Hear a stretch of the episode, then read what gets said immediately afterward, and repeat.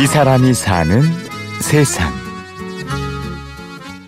그놈의 대학 나온 뭐예요? 아는 후배들 좋은 직장 들어가자마자 형님 저 못 살겠어요. 힘들어요. 결혼을 하니까 또 결혼해서 부부간에 또 적응이 안 되는 거야. 아니 학교에서 뭐 하냐 그런 거 하나도 안 가르쳐 주고. 그러니까 학교를 몇 억을 들여서 갔잖아요. 대학도 그렇게 힘들게 고생하면서 가놓고는 갔다. 뭐 했는지 모르겠는 거예요. 오늘 이 사람이 사는 세상에서는 서울 은평구 대로변에서 공방을 운영하고 있는 이경환 씨를 만났습니다. 어, 제 이름은 이경환이고요. 나무나 가죽, 철 이렇게 만지고 있어요.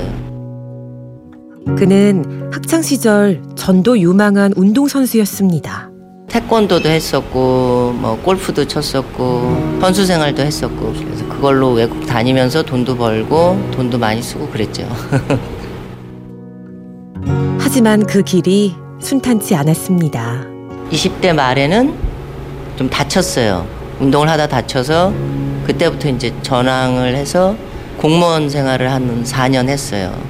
네, 거기서도 그러니까 좀 안 맞았나 봐요. 성격하고 그래서 이제 또 사업도 해보고 또 안 돼서 어, 방황하다가 길거리에 있는 나무를 하나 주워서 시작해 본 거죠.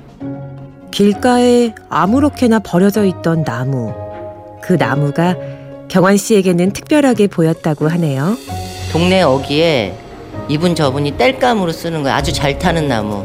제 눈엔 그게 이뻐 보였어요. 그래서 이제 그걸 다듬기 시작했는데 어떤 나무를 아시는 분이 얘기를 해주시더라고요. 약 한 3, 400년 정도 추정되고 옛날 마을 동네 어귀에 이 사당처럼 이렇게 세워져 있던 그런 나무가 베어졌는데 그런 나무 중에 하나라고 그러더라고요. 그렇게 그는 나무 만지는 일에 본격적으로 뛰어듭니다. 기계를 하나 사가지고 기계 사는 곳에서 나무 만지는 법을 배우는 거예요. 그래서 어떻게 하냐. 그래서 막 손도 두 번 기계에 대해서 다쳐보고 짜, 이제 손도 손가락도 두 번 잘렸는데 다시 봉합도 해보고 막 그러면서 이제 세월이 간 거죠. 그렇게 9년 넘게 운영하게 된 공방. 우여곡절이 많았던 만큼 다양한 사람들을 만나게 됩니다. 사람들하고 이제 이런 공방을 하다 보니까 자기가 이제 창업 준비를 하러 온단 말이야. 빡빡한 네모 속에 살던 사람들을 이제 깨가지고 이쪽에서 이런 공간이 그때는 안 보이죠. 왜 저게 똑바로 안 놓여 있지? 저건 낡았는데 왜 빨리 깨끗하게 안 짓지? 뭐 이런 사람들이 자기가 아픔을 딛고 나서는 제 공간들을 좋아하게 되는 거예요. 자연을 하고 가까워지는 거. 그러면서 이제 현실적인 여기도 같이 하게 되는 거죠. 그럼 얘기하다 보면 그 사람들이 대부분이 어떻게 하면 다른 일을 해서 무엇을 먹고 살 수 있을까 이 고민들을 해요. 근데 그분들하고 얘기하다 보면 문제가 뭐냐면 지금 자기 자신을 치료할 생각을 안 해요. 그러니까 육체적으로 아픈 게 아니라 정신적으로 이미 많은 상처를 받았기 때문에 그걸 먼저 치료를 해줘야 되거든요. 그래야 다른 일을 하고 하는데 지금 한쪽으로만 치우친 거지. 그래서 경환 씨는 서로의 마음을 보다듬으며 함께 살아가는 세상을 꿈꿉니다.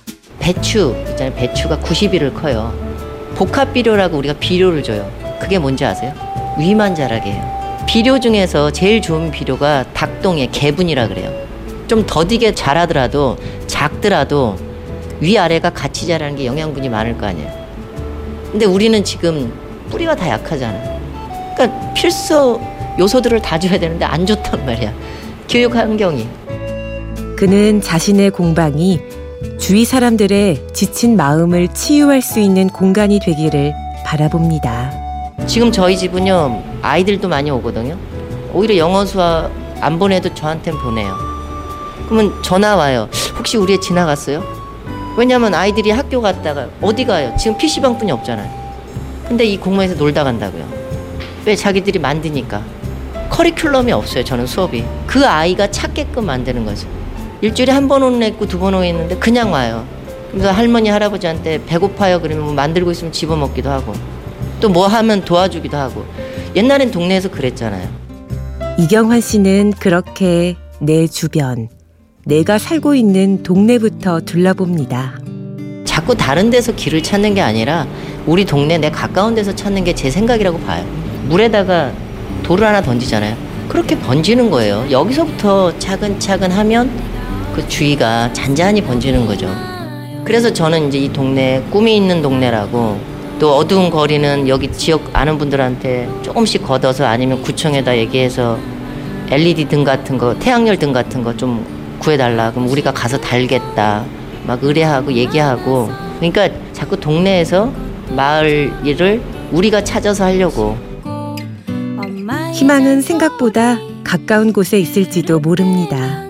그래서 제가 1년에 한, 가- 하나씩 동네 집 고쳐주기 하거든요. 상가 고쳐주기, 집 고쳐주기. 은평구에 문고가 10개뿐이 안 남았어요. 그 문고 주연장하고 이제 여러 가지 얘기를 하다가 문고 지키기, 문고 살리기. 작년에 했고 올해 두 개 했거든요. 근데 중요한 거는 그래서 매출이 올랐느냐? 안 올랐어요. 안 올랐는데 그 주인이 마음이 되게 좋아졌다는 거죠.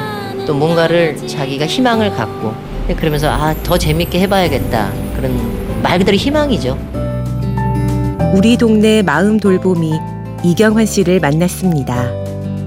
지금까지 취재 구성의 강철, 내레이션 임현주였습니다. 고맙습니다.